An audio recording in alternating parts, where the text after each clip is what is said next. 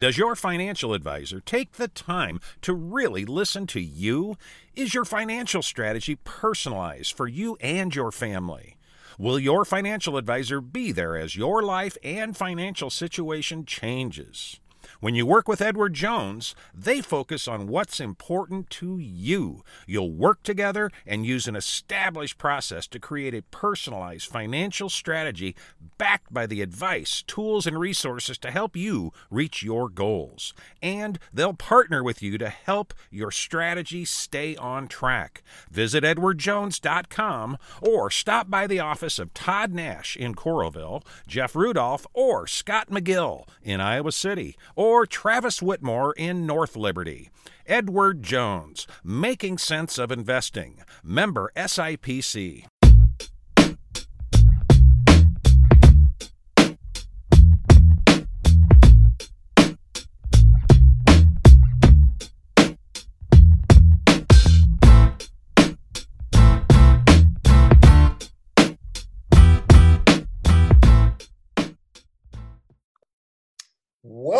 I said that I was going to start recording this podcast at noon on uh, Tuesday, March the 30th, and uh, I lied. Well, maybe not lied. Um, I changed my plans.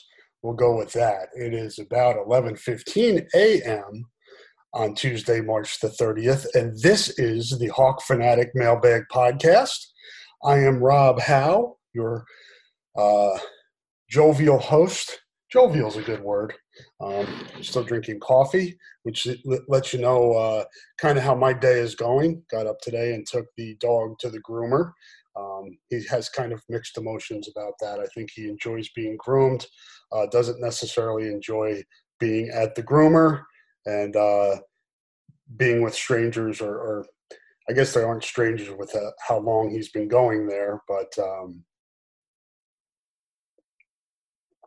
coffee sip. Um, but I'm sure he'll be feel better after it's over with. Um, and uh, we uh, we kind of have uh, mixed opinions on. Sometimes we like to see him get shaggy. He is a Lhasa poo, a Lhasa Apso poodle mix, uh, hyperallergenic for myself and my son who deal with uh, pet dander allergies, uh, allergies overall, um, asthma, uh, things like that, um, which uh, put me in line to get my first vaccination uh, earlier this month. I get my second dose on Thursday, so we'll be fully vaccinated. Uh, I think it's two weeks after that, where uh, supposedly uh, studies have shown that I will be fully vaccinated. So. Uh, looking forward to that. My son with the asthma is getting his first dose today, so moving along here as a society and uh, getting back to normal. Um, and in that uh, light, we learned um, yesterday on Monday, uh, March the 29th, uh, in during Kirk Ferentz, Iowa football coach Kirk Ferentz's press availability, that uh, there's a there is a chance, and they are looking at the possibility of having two events this spring uh, practice starts today, uh, March the 30th, and runs through. I think the last practice is either April 30th or May, excuse me, May 1st, uh, and that's usually when, or in, in years past before the pandemic, that was the the practice where they would allow fans in to watch that last scrimmage practice, uh, whatever, however you want to call it, whatever you want to call it. Um, but it looks like, or at least they're looking into the possibility of having something midway through the spring, maybe the middle of April, uh, allowing fans over to Kinnick Stadium for a bonus scrimmage, uh, which would be a nice uh, reward for everybody who uh, went without Iowa football in person in 2020. Um, no spring game last year, so uh, haven't had just general public fans at an Iowa football game since the Holiday Bowl. And nothing in Kinnick since whenever the last game of 2019 was. It escapes me right now, but uh, it's been a while. It's safe to say it's been a while. So, good news there. Uh, depth chart has been released. Uh, that is a guide written in pencil. So, uh, I know we have a couple questions on the quarterback situation uh, for today, and we'll get to some of that. But uh, yeah, it's um, it's that time of year again. Basketball is over, wrestling's over. Uh, moving into the spring, baseball played well last weekend. Uh, got things. Uh, they were struggling for a while, um, and uh, kind of righted the ship last weekend against Michigan State and Maryland. So hopefully, Rick Heller's crew has it going again, and track and softball and everything else is rolling along in the spring. And fans are allowed. Uh, if you go to HawkeyeSports.com, you can actually buy tickets to these uh, spring sports and um, go watch these kids and cheer on the Hawkeyes. And it's nice. It's a it's a sign that we're getting back into normal, uh, or at least what the new normal is going to be, which is hopefully a lot closer to the old normal than we've had the last year. So. Uh, yeah, we're in good we're in good shape here, and, Gary Barta was also on yesterday's uh, media availability.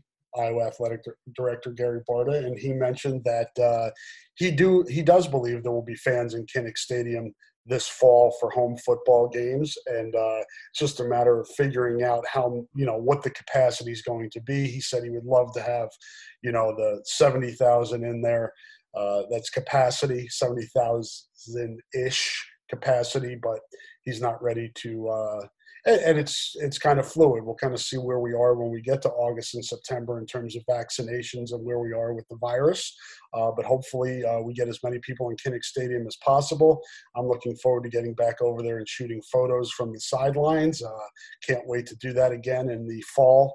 Uh, one of my favorite activities. So uh, looking forward to that. But um, we'll have more information on this podcast uh, and the Hawk Fanatic podcast from KCJJ, and then also the podcast that uh, I do on Thursdays with Scott Dochterman, the Hawkeye Hotspot podcast. So check all the podcasts on the Hawk Fanatic feed, a lot of Hawkeye talk uh, for your listening pleasure. Um, let's jump into the mailbag for today. First question is from Jeff Willems.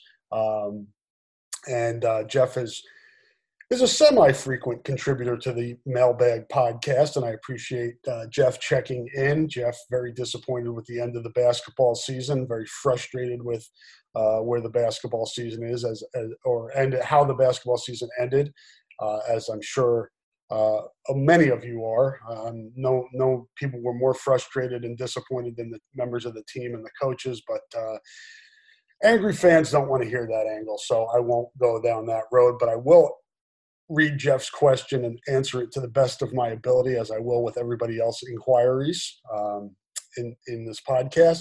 And Jeff asked, "I'm excited to see what Ty- what Tracy Jr. and Ragaini, that's Tyrone Tracy and Nico Ragaini, do this year." But more so, Tracy. I feel they have the potential to be an elite duo at the college level. Given Petras's accuracy, speed control, given that Petras's accuracy, accurate, excuse me, not enough coffee. Accuracy and speed control improves. Thoughts? I, I really like both of those guys um, and what they've done. I mean, Ragaini led the team in receptions a few years ago, so he obviously has proven.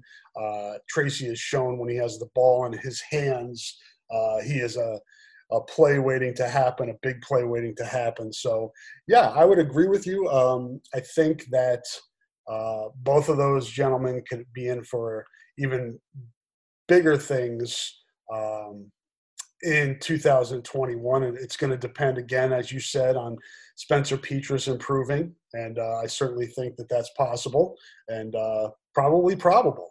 Um, we, uh, I think sometimes we don't acknowledge or recognize that uh, that you know players improve in college and can get you know significantly better year over year. And, and sometimes the light goes on and you just take that next step. Um, I really think this could be a really big year for Tyrone Tracy because I think we know what we have in Nico Ragaini. He's that slot possession guy that we've seen through the years from, you know, Matt VandeBerg and Nick Easley and Kevonte Martin-Manley, and you can go back through the years of that slot position. Um, and he's very productive. He's got sure hands. Um, I, I don't know if I paint him into just being a slot, you know, slow over the middle. He's he's not that. I think he's got some athleticism there, and I think he's got improvement ahead of him to be a little bit more to diversify his contributions to this team and be a uh, uh, a more well-rounded receiver. Um, and then Tyrone Tracy uh, Jr. I think just the world of him, and I think that he's the type of guy, especially with Ihmir Smith-Marsette moving on, that you want to get the ball in his hands as many ways as possible, whether that's jet sweeps, um, moving him around in motion, uh, trying to get him, you know, one on one on the outside. I think you can move him inside. There are a lot of possibilities for him, and, and I look forward. Uh, we saw on this first depth chart that Max Cooper and Charlie Jones are shown as the backups to Tyrone Tracy and Nico Ragaini, and I think they probably go into spring with a leg up just based on experience.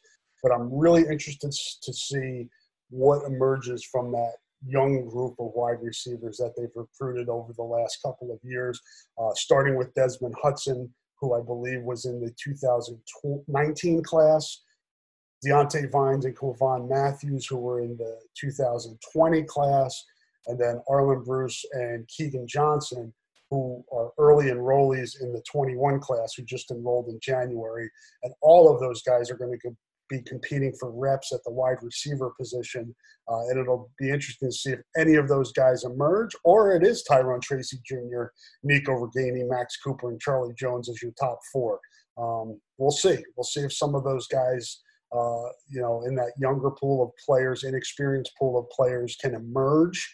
Uh, Desmond Hudson intrigues me. He's of the Brandon Smith body type, bigger receiver. Um, I, my, I, would imagine uh, blocking has been a big part of his development, getting better at that, and having a big receiver on the outside that can do that. Um, I think he fits that mold mold pretty well. Uh, Vines and Matthews were both very productive in high school, as were Bruce and Keagan Johnson. Kirk Ferentz talked a little bit about looking at Bruce uh, potentially with the lack of depth at running back, maybe giving him a look back there as well. But they really want to focus on receiver with him first, and they don't want to put too much on his plate. So he may get some looks here or there at running back, but I think uh, I think most of his reps this spring are going to come at receiver. And uh, Keagan Johnson is uh, one of my favorite uh, recruits in the 2021 class. Uh, a guy who I think has a pretty high ceiling and whose best football is ahead of him, as good as he was in high school. Uh, I think he has a chance to be outstanding on the college level, and he's kind of a sleeper guy for me in terms of emerging from this pack as a possibility uh, to see early playing time. But it's hard to know, and, and I'll be I'll be it'll be good to get out there. Hopefully, we get have the two opportunities to see these guys work in person uh, this next month uh, and get a better feel for some of these guys because really you know, we've seen a little bit of Max Cooper and Charlie Jones at receiver, but Tracy Jr. and Ragaini are the only guys we've really seen with significant game reps. So a lot of there's a there's there are uh, opportunities there for this group of receivers, this group of receivers behind Tracy Jr. and Ragaini to kind of step up and you know um, emerge from the pack. And I'm interested to see uh, which of those guys might be able to do that. So thanks for the question, Jeff. Hopefully, hopefully that answered your question. Uh, and and I am with you. I think uh, I think Tracy Jr. is a breakout candidate and a guy who I think has the ability to be all Big Ten. Uh, he has that type of ability. Um, Pat Hardy, uh, the owner of Hawk Fanatic and the guy who pays me to do this podcast, which I appreciate that. Um, it's nice to have somewhere to be able to talk about Hawkeye sports on a podcast. And uh, I and was doing the mail bag at my uh, site that I still work for, but uh, Pat liked it, and we we do it here now, and, and I'm happy and thankful for uh, for this platform. And I will jump into Pat's question. He has a couple questions. This is the first one that he asked last night. Do you think Iowa Hoops will add more players or lose more players in the transfer portal this offseason? In the transfer portal, I'm going to say Iowa adds more players. I think Iowa will add two players via the transfer portal, and I'm not sure they lose any, but I don't think they lose more than one um, if they lose any. Uh, and I've talked about this before on this podcast and the podcast with Scott Dochterman, the Hotspot podcast. Uh, if you're looking for, and this is just based on, you know, a little bit some conversations I've had, but also uh, just you know logistically looking at a roster and its makeup. I think Joe Toussaint has to wonder what Fran's plans are for him moving forward uh, with Tyler Ulis also in the mix for Jordan Bohannon's vacated point guard spot. What is the vision there for that? And does that vision work for Joe Toussaint? So we'll kind of see how that shakes out. Um, I would love to see him stay and play two, at least two more years and develop. I think the kid has really, really good potential um, and has gotten better. Uh, over the last two years. It, it, may not be obvious to some folks, but I do think he's improved. He still is inconsistent, but that's part of being in a developmental program that hopefully by these times these guys are upperclassmen, they can become more more consistent and then therefore become more productive. And we've seen it through the years with guys in Fran McCaffery's system, and I think Joe Toussaint could be that guy. I think, and we've talked, and I talked about this on this podcast and the Hotspot podcast. The uh, the Kentucky radio station slash blog uh, Jones, I believe, is the the gentleman's last name. I apologize for not knowing his first name. I think it's Matt, but uh, forgive me if I, I, have that wrong. But he kind of threw out the balloon, uh, floated the balloon that uh, C.J. Fredrick might be looking around. And when you do that, um, he's connected with the Kentucky program, the state where CJ Fredrick played high school basketball. Um, that balloon was floated out there, and then that creates conversation. I don't think a balloon like that would be floated out there unless somebody from Kentucky or in the know um, said, "Hey, I wonder if this kid's available. Um, what guys might you look at?" And uh, a lot of this stuff goes on behind closed doors, just kind of a feeling out and yeah, I'm interested. Yeah, I'm not interested. And CJ Fredrick loves Fran McCaffery. Um, he was willing to walk on here, overtaking scholarships from other schools just to play for Fran, who has a long relationship with the family. Uh, was an assistant coach at Notre Dame when CJ's uncle Joe Fredrick played there. Um, there are a lot of ties there, so you never say never in a situation like this. And I think players have to do what's best for them and look what opportunities are out there. Um, but it, it would surprise me a little if CJ Fredrick moved on. Not that he, not that there's not, they're not looking, you know, people around CJ or whatever are hearing from other teams loosely, you know, through the network. As I said, behind closed doors, these conversations happen. Um, it's naive to think that they don't. Um, but um, you know, I like I said, I, I, could see one of those two going. I think Toussaint would probably be the most likely of the two. Then I'd put Fredrick, and then I'm not sure after that. I mean, it, it's hard to say. Uh, the the rest of the roster is really young, um, except for guys like Jack Nunge, you know, Connor, Patrick. They're not going anywhere, most likely. I guess Nunge could go somewhere, but I don't know why he would at this point. Um, he's going to probably be the start as long as he's healthy. He's going to be the starting center next year. Um, you know, and uh, the Mur- the Murrays aren't going anywhere. Maybe if Toussaint, maybe Ulis doesn't like what he hears in terms of what the plan is for him in Toussaint, and he moves on. I don't see that. Um, he basically had a free year, and I think he's going to stay and stick it out. I mean, he's got a lot of time left to win this point guard position. Uh, Perkins got a lot of run this year uh, for a guy on a veteran team, so I think there's a vision there for him. But maybe he doesn't see path to playing time behind C.J. Fredrick. So if you you could nitpick and go through a roster and say, you know, this guy could leave because of this, but you know, until you hear some concrete information or, or, somebody comes out and says, "Hey, this guy's looking to go." Um, I think it's all you know rumor and speculation at this point. So I think there's a greater. I do think Joe Wieskamp leaves, and that is three open scholarships for the 21 class. If you're just looking at it overarching, Payton Sandfort from Waukee fills one of those. He's already signed in the 21 class. Bohannon and Wieskamp would be two open scholarships, and I do think that those will be filled through the transfer portal.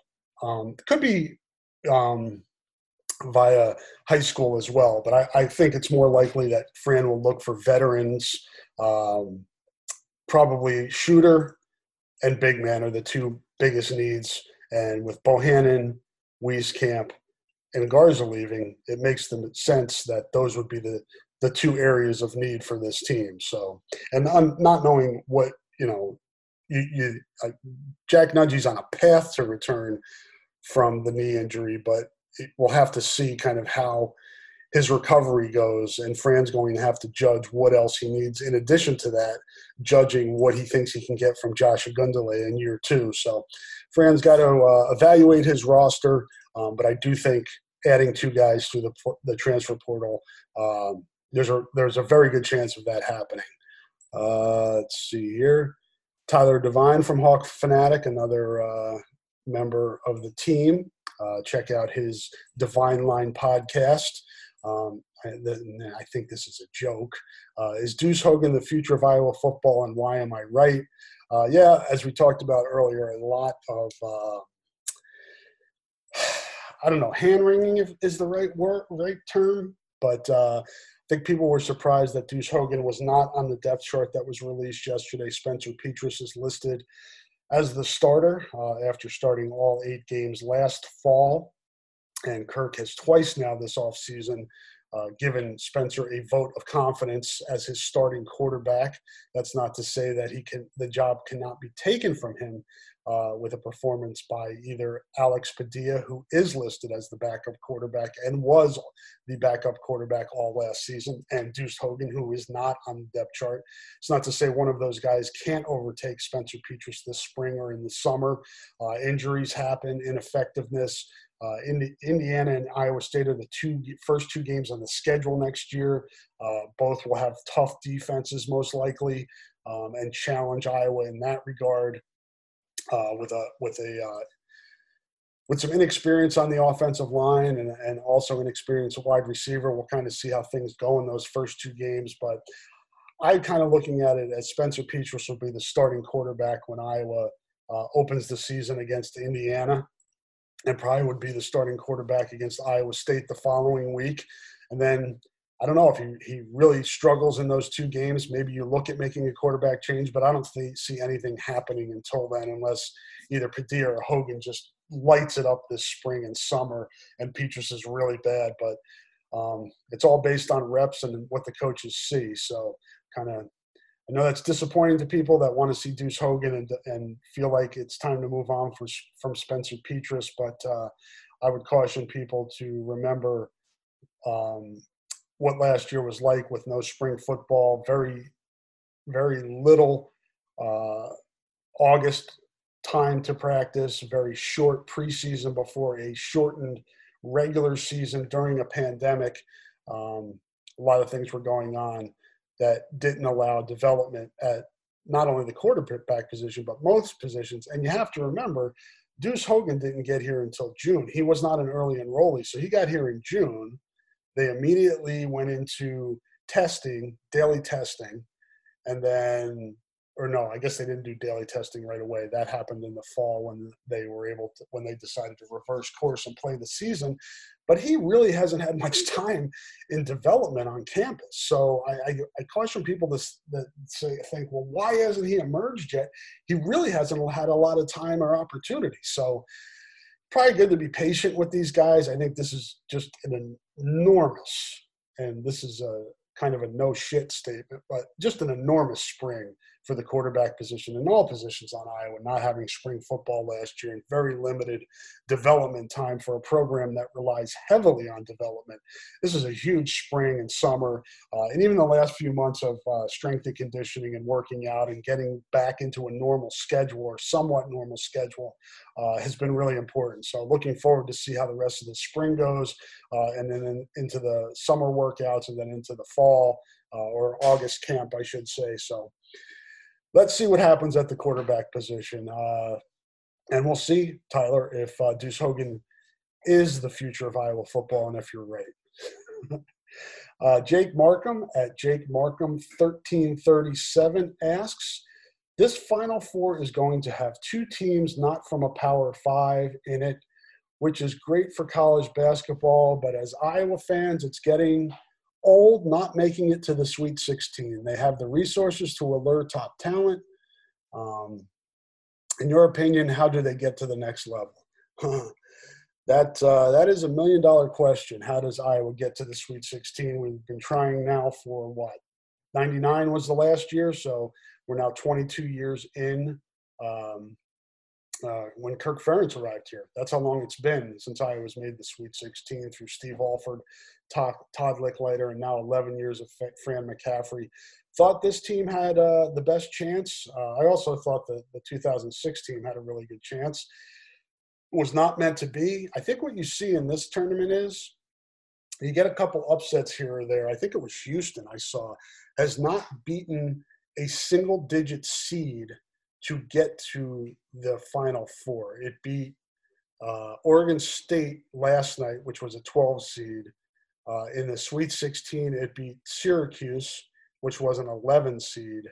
Um, and then the two first, its first two games, I can't recall who it played, but they were also double digit seeds. So there is a luck factor that comes into it as well. But I think if you're just looking at it, you know, from if you're watching this tournament, it's it's very much come down to guard play and having athleticism in your backcourt. Guys that can are, are two way guards, guys that can dribble, penetrate, and shoot the three, and then also defend that on the other end. And that's what where college basketball is now.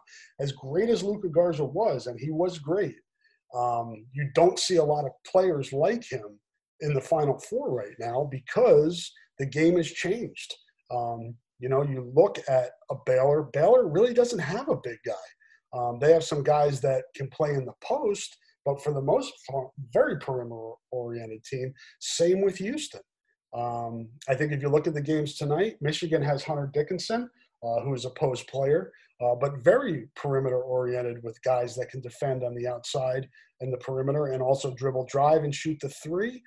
Uh, they'll play a USC team that also is perimeter oriented and has very athletic big men, uh, you know, in the Mobley brothers.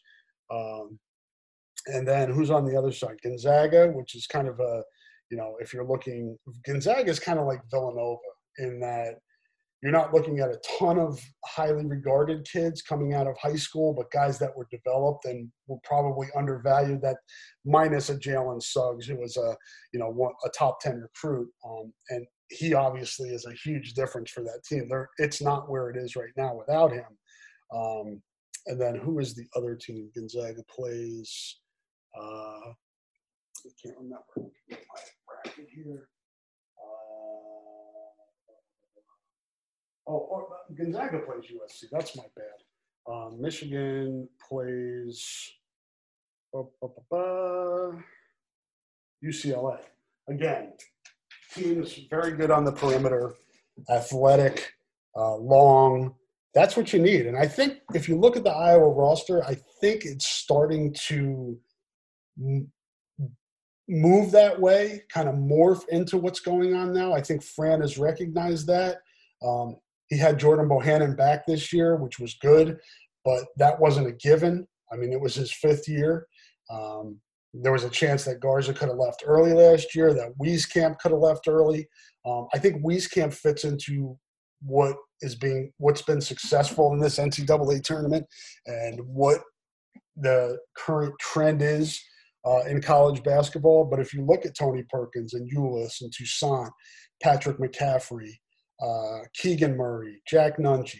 Those guys are all long, athletic guys that I think gives Iowa a better chance to match up with what teams they'll come across moving moving forward um, or, or at least what the trend is now in college basketball. And that's not to say, you know, hold a celebration because Luka Garza's moving on. Iowa won a certain way, a lot of games with him running the offense through him. But I think you're going to see a lot different team next year when it comes to Iowa basketball. It's not going to be a, a team that runs everything through Luka Garza on the low post or looks to you know, if, if, he's being doubled to kick it out for threes, I think you're going to get a lot more offense off of dribble drive with guys like Fredrick and Perkins and Toussaint and Ulis and Keegan Murray and Patrick McCaffery and Connor McCaffery. I think you're going to get a lot more off of uh, movement and dribble penetration and maybe off of pressing. Uh, pressing and, and, pressure defense is a big part of what teams are doing now. Uh, and I think Iowa will have uh, the ability to extend its defense next year with a lot of length. So those will really be, in my opinion, how you get at least build a, a team that can get to that next level. But there's a lot of other layers and nuance and, and things that factor into that injuries, uh, development, all those other things. But I think Iowa's starting to move in that direction, and, and, I'm interested to see kind of how it plays out going and looking more like what your opponents look like. So, see how that goes. Uh, Joe Williams, thank you for the question, Jake. Please, uh, please be part of the podcast again. It was good to hear from you. Uh, Joe Williams at Iowa Fan Williams on Twitter asks, rank the following from the most to least likely to happen. Ferentz retires after next season. Keagan Johnson starts a game this fall. Iowa wins the West, and someone other than Petras gets significant snaps at quarterback. Um, okay, so the Kirk Ferentz part, I guess, is after this this coming season. I take that to mean um, the 21 season. I think you mean that. It could be the, the, the next season, which is the 22 season. Either way, I don't think he retires after this season, and I don't think he retires after next season. So I will put that um, as the least likely to happen. Um, Keagan Johnson starts a game at receiver this fall. Iowa wins the West. This is a good question, Joe. Uh, and someone other than Petras gets significant snaps at quarterback. I'm going to go with I'm going to go from least to most, uh, even though you asked from most to least. I think the least likely to happen is Ferentz retiring after next season. Then I would put the second least likely would be Petras, uh, somebody other than Petras getting significant snaps at quarterback. Uh, then I would put Iowa wins the West. Uh, I think the most likely of these things is Keagan Johnson getting a start at fall and wide receiver. I'll go out on a limb a little bit there, but the opportunity is there, and I think uh, I think the talent is there to make that happen. Uh, I'm not seeing Iowa as a favorite to win the West. I think it will be in the mix to win the West, so I can't say that from an opportunity standpoint is more likely than Keagan Johnson. Uh, I think Petras is probably going to improve. Um, and I think he's going to improve enough to stay ahead of the other two guys to take most of the significant snaps this fall. Um, and then, as I said, I don't see Ferentz retiring uh, in the next couple years. I think he probably runs this thing uh, at least to 2025. Um, I don't think he has any plans to to uh, hang it up, but I could be off on that as well. Um, Hawks 101 at Hawks. Thanks for the question, Joe. I always appreciate you checking in. I know you're a uh, frequent contributor to the podcast, and I appreciate that. Hawks 101 at Hawks 101 101 asks the best team in Tecmo Bowl. This sparked a lot of conversation, and I appreciate that. I'm not a big video game guy, uh, past or present. Uh, I know Tecmo Bowl is uh, is uh, is very nostalgic for a lot of people. I know my friend John Miller, who I worked with for a long time at Hawkeye Nation, is big a big Tecmo Bowl player.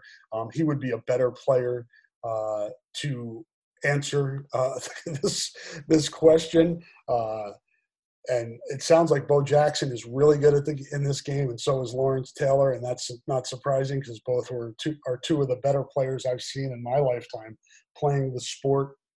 Uh, and I guess the Bears and the Giants are are both really good in the game as well. But uh, did not research this question, Hawk 101. I appreciate you asking it, but I do not have not a lot of knowledge uh, regarding the uh, the Tecmo Bowl video game. But uh, you guys enjoy playing that and uh, do whatever makes you happy.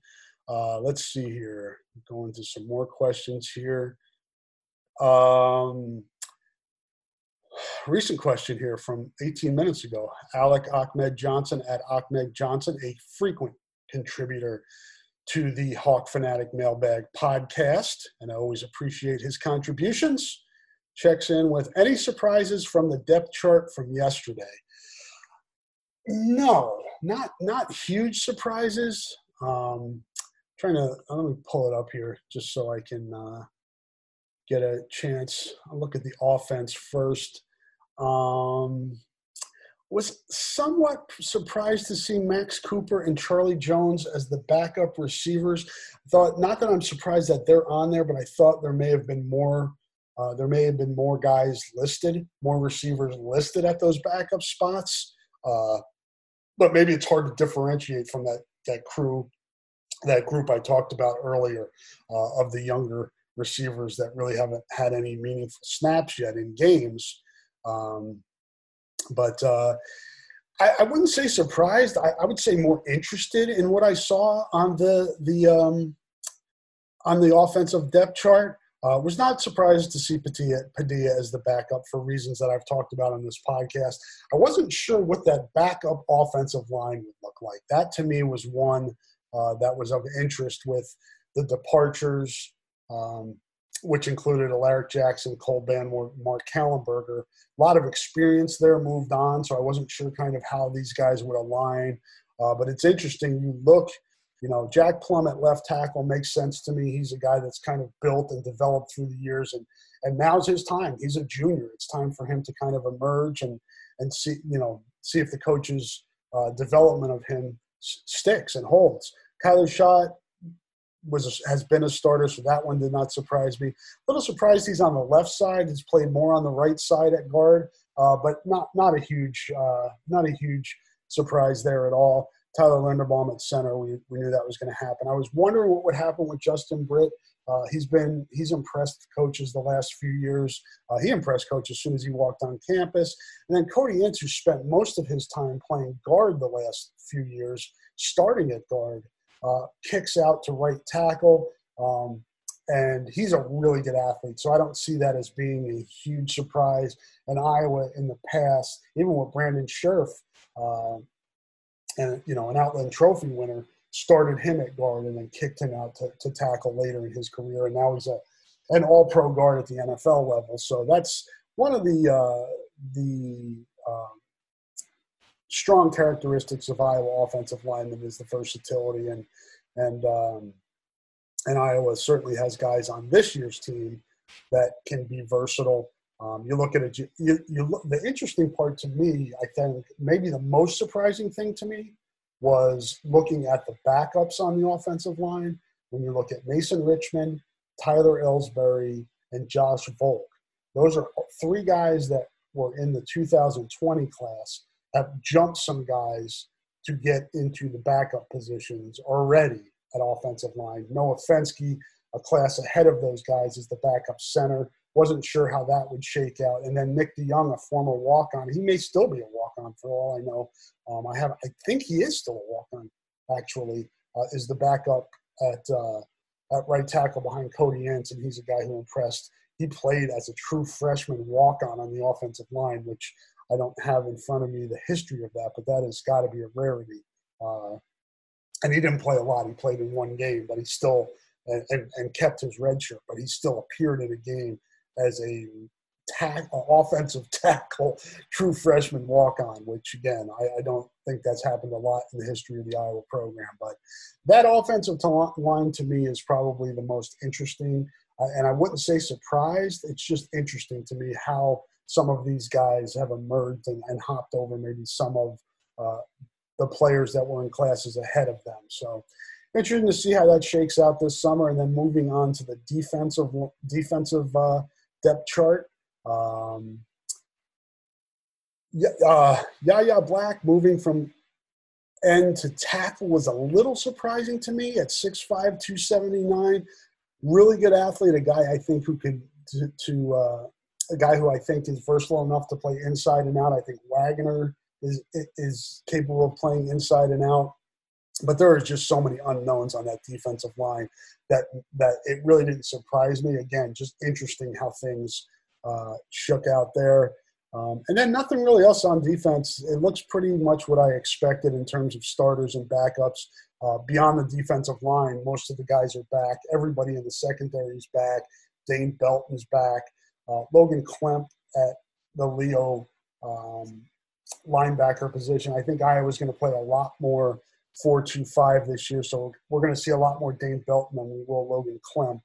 Um, and then the other players, like I said, you've got Seth Benson and Jack Campbell back at linebacker after starting there last year. You know, Nick Niemann was in, you know, started a lot at linebacker as well, but all of those guys played quite a bit last year. So uh, we'll see. We'll kind of see what else happens on that back end. Um, and uh, so as far as surprises on the depth charts, there weren't really a ton of surprises. As I said, more interesting to see which guys kind of popped out there because I really didn't have any expectations or any preconceived notions on how some of those openings would, would look. So kind of where I'm at on that. So thank you for the question, Alec.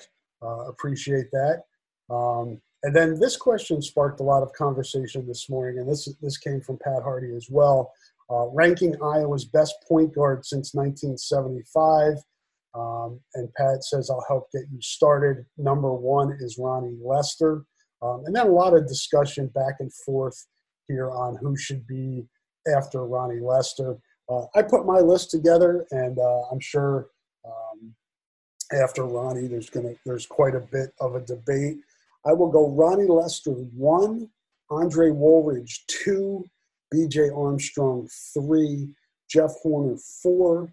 Dean Oliver, five. Jordan Bohannon, six. Kenny Arnold, seven. And Mike Gesell, eight. Uh, with an honor of mention to Cal Wulfsberg. Love the name. And Cal was a good player, underrated player. But anyway, uh, I think there there there there'd be discussions over who number two is between Woolridge and Armstrong. I just prefer Woolridge.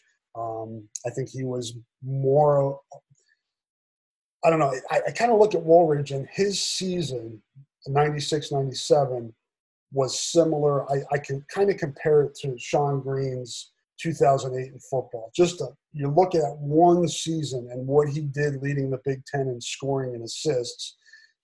That's just, I mean, that kind of stands alone. It's, it's the Doak Walker award winning uh, season in basketball. So, um, and I kind of look at this as how I would pick. Um, you know, if I if I was starting, you know, had a chance to to start, you know, okay, um, picking a, a starting five. Ryan Lester's gone. Who who would be the next guy I would pick? It would be Woolridge. Uh, Lester and Woolridge are gone. Who is the next guy I would pick? It would be B.J. Armstrong. I'd have a tough time between Horner and Oliver. I think both of those guys are pretty close. I give Jeff the edge uh, just I thought he was more consistent in his career. Uh, I think Dean's defense was underrated, um, but I think Jeff was a decent defender too. Um, so, and I, I, I know recency there and and and I have no problem with somebody who has Jordan Bohannon higher up on their list. Um, he's certainly, from a statistical standpoint, uh, has that you have that in your uh, debate. He's the all-time leader in three pointers and assists. Um, but I also think it, you, you factor in the other end of the court here. And defensively, you know, I think he's significantly behind the top five guys that are on this list. Um, and that's Lester, for me, my list. Lester, Woolridge, Armstrong, Horner, Oliver. I think Jordan is significantly behind that group defensively. If you look at it, um, and I know steals is only one metric. Uh, Dean Oliver is second in career steals. Uh, BJ is sixth in career steals. Horner is eighth in career career steals, uh, and Mike Gesell is ninth in career career steals. From a seasonal standpoint, um, you know Dean is on that list. Armstrong is on that list. I didn't want to say what about people who may ask about what about Devyn Marble. Devyn Marble to me is a combo guard, and I know you could probably say that about Woolridge in a way, and maybe even some other guys on this list. But I really look at Devyn as more of, uh, out of all these names, more of that combo guard. Um, he would be up there for me in terms of guards since 1975. I'm just sticking more from a point guard perspective. Um, and that's why I, I, don't have. To, but Devyn would be in my top five if if I if somebody said, "Hey, he's a point guard, you have to put him on this list." He would be in my top five as a two way guard, um, and that's kind of way I'm looking at this. And it's not I'm not being disrespectful to Jordan Bohannon. That's not my intention here. But for me, defense is a big part of the point guard position. On ball defender, the ability to play defense, you know, and of that group, I just I can't put Jordan in that group. Great offensive numbers, great accomplishment, great Hawkeye, great representative of program in the university. This is just me. If I was picking guys, if I was like like I said, Ronnie Lester's gone, and I don't can't pick him. I'm going with Woolridge. Lester and Woolridge are gone. I'm going to pick Armstrong. Lester, Woolridge, Armstrong are gone. I'm going to pick Horner. Lester, Woolridge, Armstrong, Horner are gone. I'm going to pick Oliver. And then if those top five are gone, then I would pick Bohannon. That's kind of how I work through it. And I know everybody has kind of their own, you know, you can say, well, what would this guy have done with this team? Would he have had better statistics? There's a lot of ways to look at this, but that is my, those are my top eight guys. Um, and I'm sure people will disagree, and that's okay. It was a good uh, good topic brought ahead by Pat Hardy, and I appreciate him doing that. And uh, would not be surprised if you don't see a column with Pat's picks for the top point guard since 1975.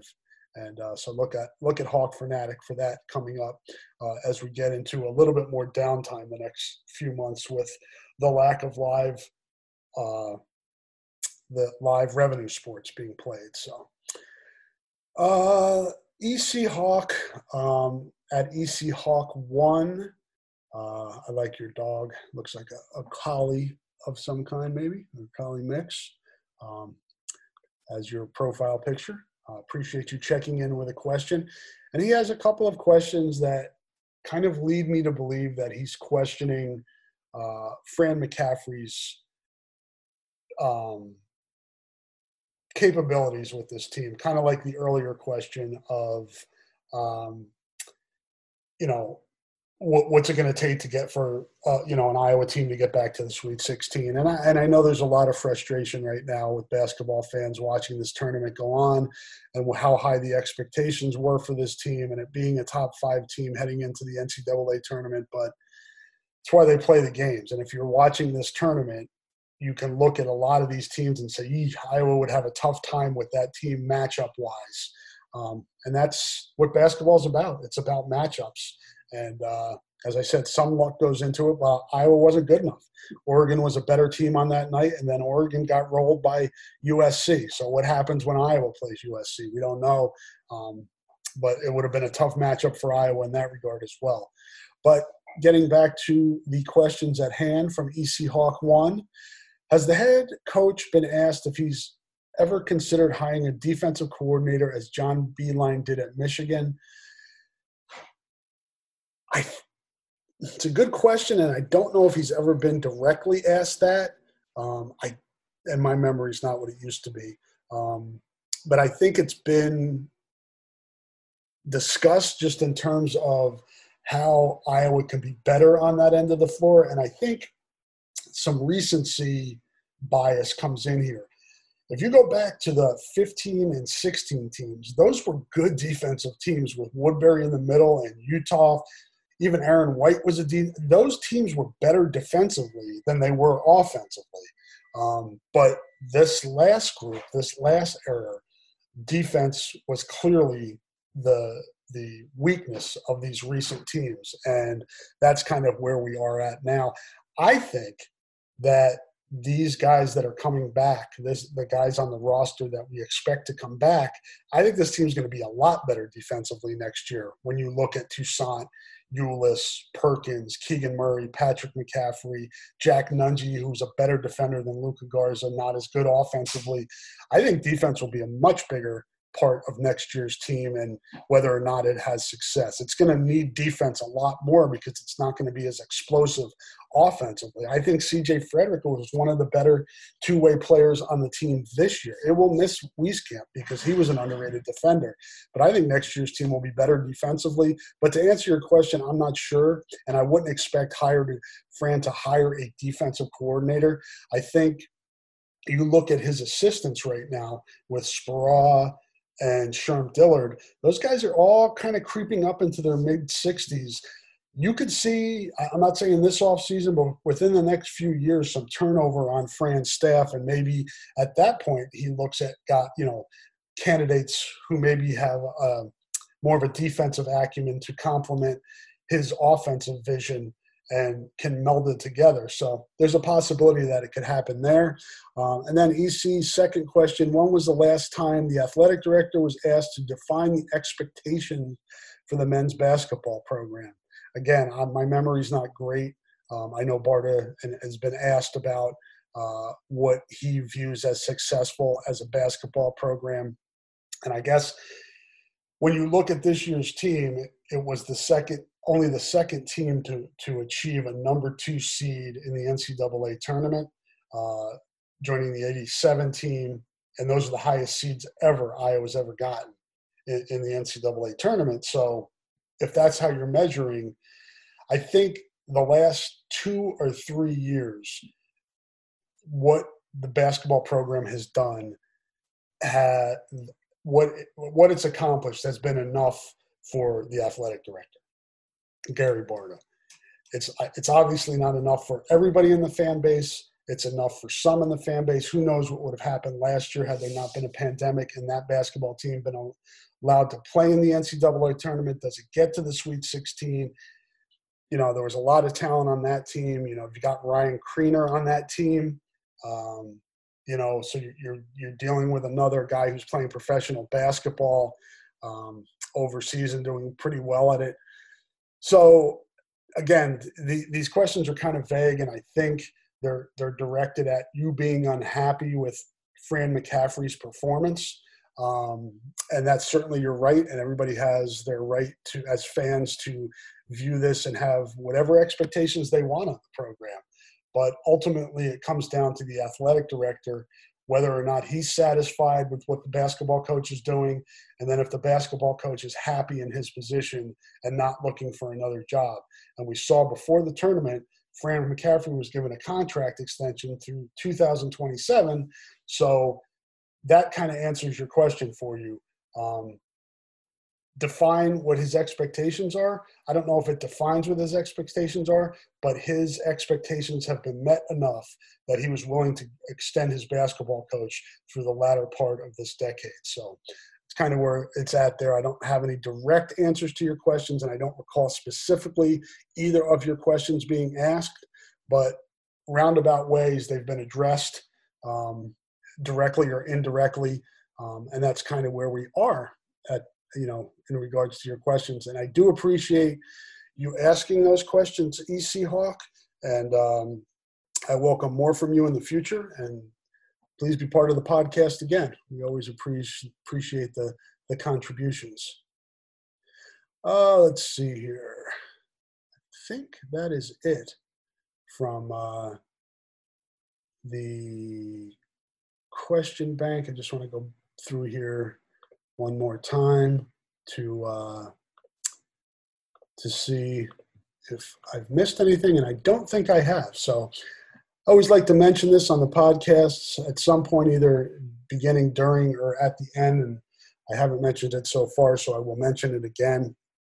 Um, I know it's kind of a, a, a, a tight window when I ask on Monday evenings if people have any questions for the mailbag, and then again on Tuesday mornings, I, I, send out a second alert, and fortunately, um, which is a, a, a, good commentary on society, people aren't on social media 24 7. So if you're missing those um, solicitations for questions for this podcast, uh, and you're like, you know, man, I wanted to ask something, and you're just hearing this now at some point during the middle of the week, anytime during the week in between the two recordings of this or the recording of this week's pod mailbag podcast and the recording of next tuesday's mailbag podcast if a question or a comment or you want a discussion something to be discussed on this podcast hashtag hfmail anytime I, I hit that hashtag and i go back through and i look to see if there are any questions um, from the week and so and, and i look and see where i left off the previous week. So if i miss anybody's questions um, i go back and start with those. And there weren't any this past week but the previous two weeks i think i did have midweek questions. So please uh, if you uh, want to get in and be part of the podcast which we always appreciate hop in whenever you want or whenever you remember.